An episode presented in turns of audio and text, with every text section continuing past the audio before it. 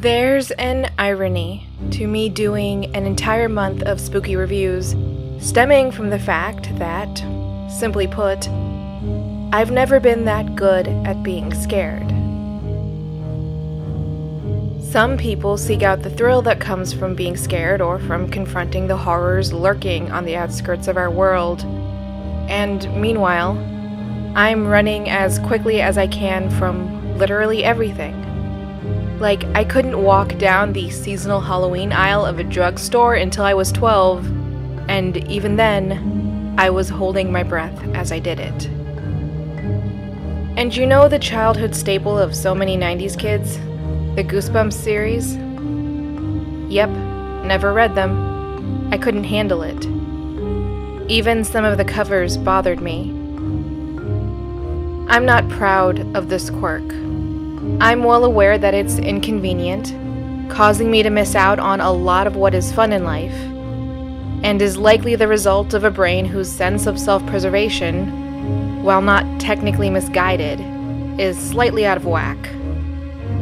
But recognizing this fact doesn't change it, or the fact that I still avoid content with a scarier bend to it. But not scarier in the existential sense, or in the human beings are capable of truly horrible things sense. Those things don't bother me as much as they probably should, considering that sort of thing is more relevant to my reality. No, it's the fictional monsters that get me. The costumes, the creations, the make believe. What's weird is that it's the more commercialized horror that seems to get me the most, and that's usually the safest version. Often because it's built with a very clear out. Stab the vampire with a stake, hit the wolf with a silver bullet, or say goodbye on the Ouija board. There's a way to purge these demons from existence, unlike the destructiveness of the human soul, and yet, this is what scares me. The idea that there is a monster that can only be defeated if you do a certain set of things just perfectly hits all the hidden buttons in my soul. In other, fewer words, it's the spooky, or the spoopy, that gets me. The very things I'm supposed to be reviewing this month. True, it doesn't bother me so much now, I can say, but the bar was set pretty low from the get go. But to be completely honest, to this day I still avoid horror films and certain Halloween specials. So, in some ways, it's quite an achievement when a piece of spooky media can force its way into my life despite this initial reaction. More so if it can get me to finish it. And the ultimate compliment, perhaps the greatest compliment I could give anything, is to say that I finished and genuinely loved something spooky. And those are the pieces of media I want to talk about this month, but especially today. Hi, it's M. Welcome to episode 24. Today, I want to talk about Coraline, but not the movie adaptation directed by Henry Selick. Though, considering last week, that would be fitting? Telling? I'm not quite sure what would fit best at the end of that sentence. Not that it matters. I've watched the movie, yes, but not until I read the source material, which was the thing that stuck with me. So, Coraline is the 2002 novella by Neil Gaiman. It's a dark fantasy children's story that follows the adventures of the girl named Coraline. Weird name, right? Where did Neil Gaiman find it? What baby name service did he use? Because I'm sure every aspiring artist out there would like to use it or anything that's Neil Gaiman approved. Well, it was a typo. According to the internet, anyway. And it's not that I believe everything that the internet says, but in the grand scheme of things, this is a rather inconsequential issue that makes for a great and thematically appropriate story. So, whatever. It works, just don't make any important life or societal decisions based on it. But if it's wrong, I apologize. Just bear with me for now. Anyway, Neil Gaiman was trying to type out the name Caroline, but got Coraline instead and thought that this girl, whoever had this name, probably had an adventure of her own, which is what we get to read. Coraline has been compared to the Alice who explored Wonderland, and I don't think that that's a forced comparison by any means. Our young hero, Coraline Jones, and her family have moved into a set of apartments that isn't exactly the typical apartment complex. For one, it's an old house that was converted into a set of apartments, and on the other hand, the neighbors are a bit eccentric. You have a pair of women who have retired from the stage and a man seemingly trying to make it onto that stage with the help of a mouse circus he's been training. The actual flat beside hers is empty, connected to her with a small door. Actually, it's not quite connected, it's bricked up, and considering the warnings everyone is giving her, that's probably a good thing. But then comes the chance to go through it. One day when she's alone, the brick wall is gone, and in its place, there's a long hallway to another world, another family, and another nightmare than the one she thought she had moved into.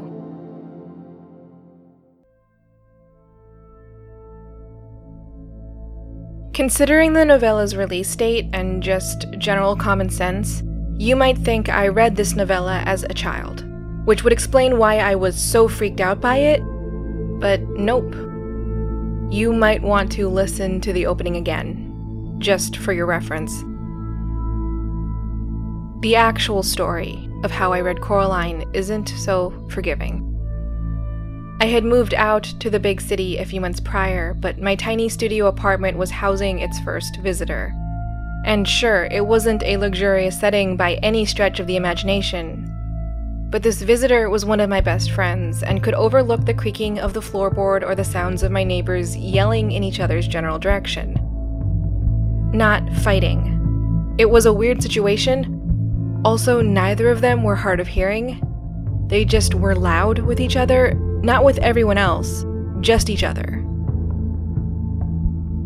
In addition to being my best friend, she was also my partner in crime when it came to bookstore crawls, which are exactly what they sound like, but tend to be more expensive than pub crawls because there's likely a strong correlation between being inclined to do a bookstore crawl and not having any self control in bookstores.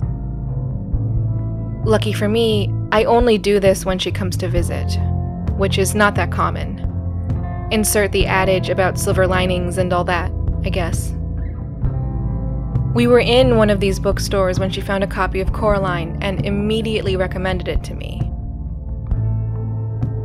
She had read it as a child but swore up and down that it was the type of book that would work its way into the heart of any reader.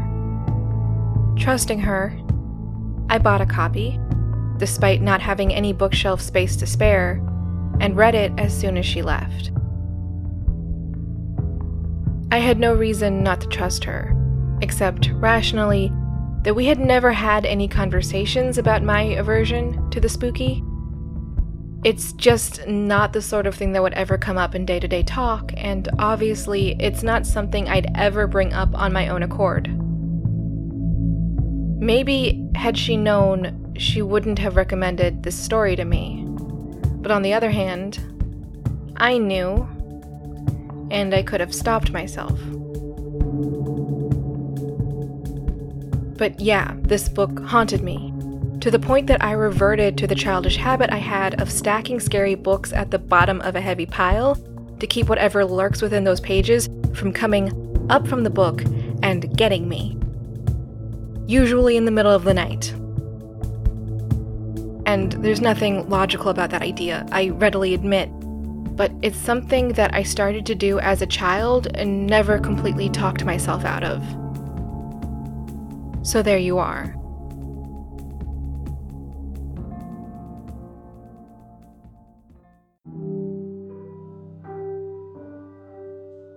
In my defense, it wasn't the characters of the book that scared me. Or that's what I want to believe, and that's the premise I'm going to hold on to when discussing this novella. But for you to understand what I'm getting at, let me describe Coraline's story in a new way.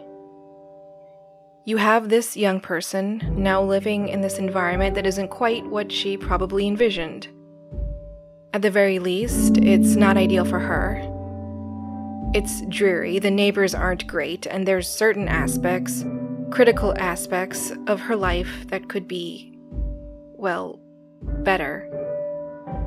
So she dives into another world that seems similar, but better. And then, nope.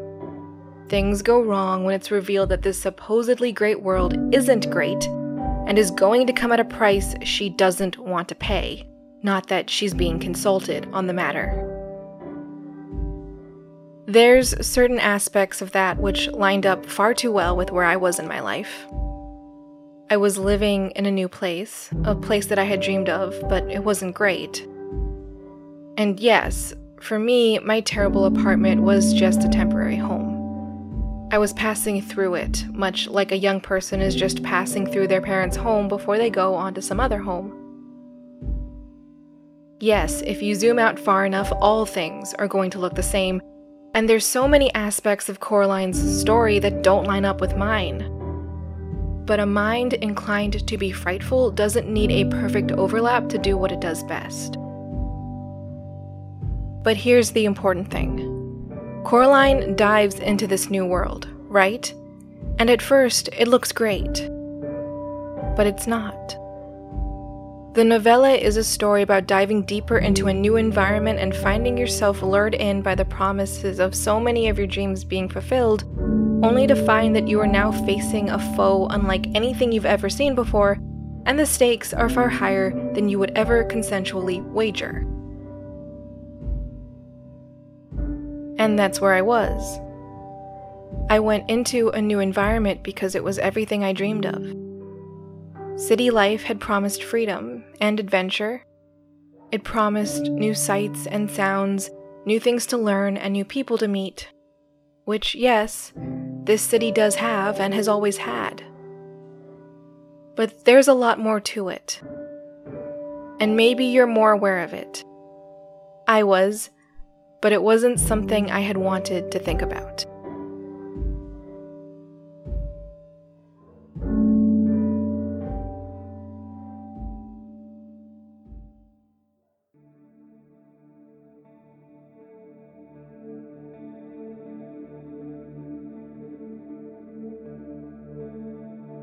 When I first came to the city all those years ago, I took a cab from the airport to my new apartment. With two large suitcases in my hand, I didn't have much of a choice, did I? Public transportation was out of the question, and Uber and Lyft weren't allowed in the airport just yet, so really, there was no choice. There was a specific part of the airport where you had to go in order to catch a cab, and even though this travel hub was, as a whole, overwhelmingly busy, it seemed worse when I stepped outside and tried to make it into the line for cabs. There were so many people, all irritated for having to wait so long when they had some place to be. And maybe they had already had a terrible day. Who knows? They probably do, but obviously I didn't ask. To their credit, the airport employees were moving everyone along pretty quickly. Once I got in line, I think I only waited for three or four minutes. Or what felt like three minutes. Cars sped by, people were yelling, and the air had a thickness to it that I've always associated with airports. All of that can distort your perception of time. So maybe it was longer. Or it wasn't. But I was scared. There had been an announcement playing in the airport warning you about unlicensed cab drivers approaching you for a ride and how, in vague terms, getting in the car with them was not a good idea. And I thought someone had approached me along those lines while I was making my way to the door. I wasn't sure though. It was hard for me to hear him over the sound of my own internal panic. Then came my turn to load up into a cab, only to realize that I didn't quite know how I mean, I didn't know what to say or what to tell the driver to get across the city to where my new apartment was. I didn't know the lingo. My new landlord had never coached me on what to say, not that it was his job to do that, he's just the only person I knew who would have been capable of doing that. We made it though, eventually. The cab driver himself was fairly new to the industry, new enough to still have a GPS in his car, rather than relying on his memory, and considering this small girl really wasn't in any position to judge him, he had no qualms about using it. And so, with minimal problems, we were off. Not that I still didn't feel bad about my cluelessness. I apologized frequently and defaulted to using sir at every available opportunity. It was what I was taught to do. I didn't grow up in an environment where the best advice anyone can offer you is to never show any sign of weakness. Unfortunately, that's the kind of place where I was going. Or already in. And he caught it before I did. Overwhelmed by the first day of this new adventure, I don't remember much of the details, like the words he used when he was talking to me. I just remember the content of his warning. Namely, that girls with small town sensibilities don't do well in this city. It will swallow you up the first chance it gets. Which he isn't exactly wrong about. In this city, you have to take up a great deal of figurative space just to make sure you don't get stepped on accidentally as the crowds rush around you, distracted by their own lives. If you need to ask for directions, the locals, the people actually capable of giving you directions, are going to need you to speak up and quickly if they are even going to consider helping you. There's no time for sirs, there's no time for pleasantries, and there's no time to work up the nerve to find your voice. Even if I couldn't remember what exactly he said, the sentiment still haunted me. I think because I was already acutely aware that I was going up against a mysterious, shadowy creatures I had never seen before. It was a fear I had ever since putting the deposit down, but up until then, I had chalked it up to my own anxiety in the face of change. But with his words, these fears felt more real. Like there was a monster lurking just outside my apartment door, and sure, there were things I could do to keep a physical intruder at bay. But what would stop the apartment from collapsing around me and swallowing me up? especially if it decides to not literally do this, but to do this in a figurative way that still produces the desired effect. Coraline, as a hero, faces a similar challenge to what I was going through. Except she didn't open the door out of desperation like I did. She had a lot more power and initiative. She was directing her own story how she saw fit, and not to get into spoilers, but isn't that how she gets out of it in the end? Her sense of adventure was what got her into this mess. It pushed her to dive into this, it could always get her out of it. I didn't have that. I was just desperate. Yes, I was hopeful that this new place would be what I dreamed of, but hope only gave me some sort of destination. It picked a point on the map, but I had started running for a very different reason. Really, I was just desperate to find some sort of new place. I wasn't strong, I wasn't powerful, I was the mouse fleeing the cat. So, if things went wrong, I couldn't be sure if I'd be able to manage. Coraline could but I wasn't her type of person, was I? Instead, I was the kind of person stacking a children's novella beneath a stack of textbooks just to hide from a fear I should have been able to dismiss as nothing. But maybe you can understand why I got scared. This was the type of danger I really couldn't take on if it proved to be real, And while the characters of the story obviously weren't real, other things were. There were other forms of this monster out there, hiding somewhere that I may fall into. I just hadn't seen them yet. They just hadn't lured me in yet. But they were there. And this novella just had one form of them in it. So, out of sight and out of mind, I guess. It's not a real solution, but it let me go about my daily life.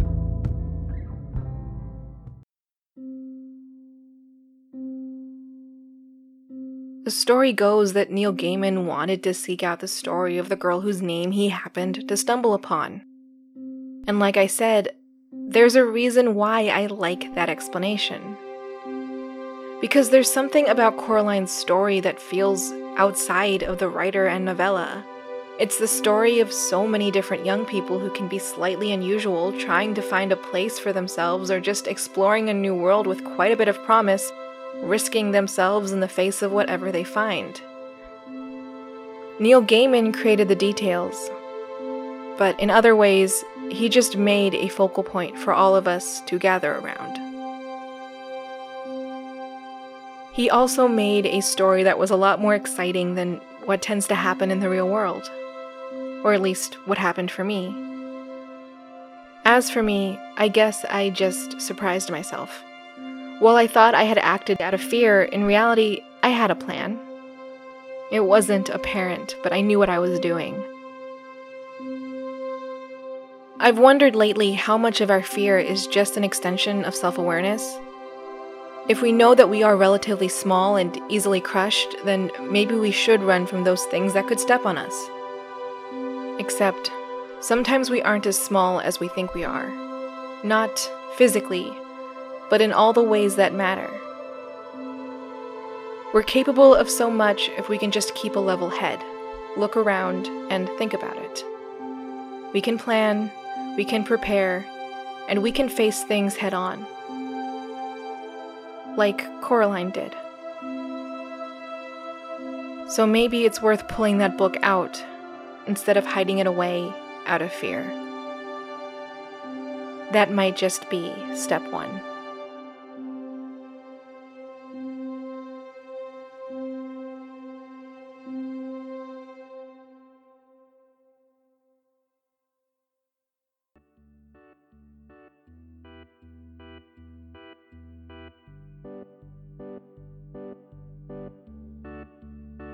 This has been a production of Miscellany Media Studios.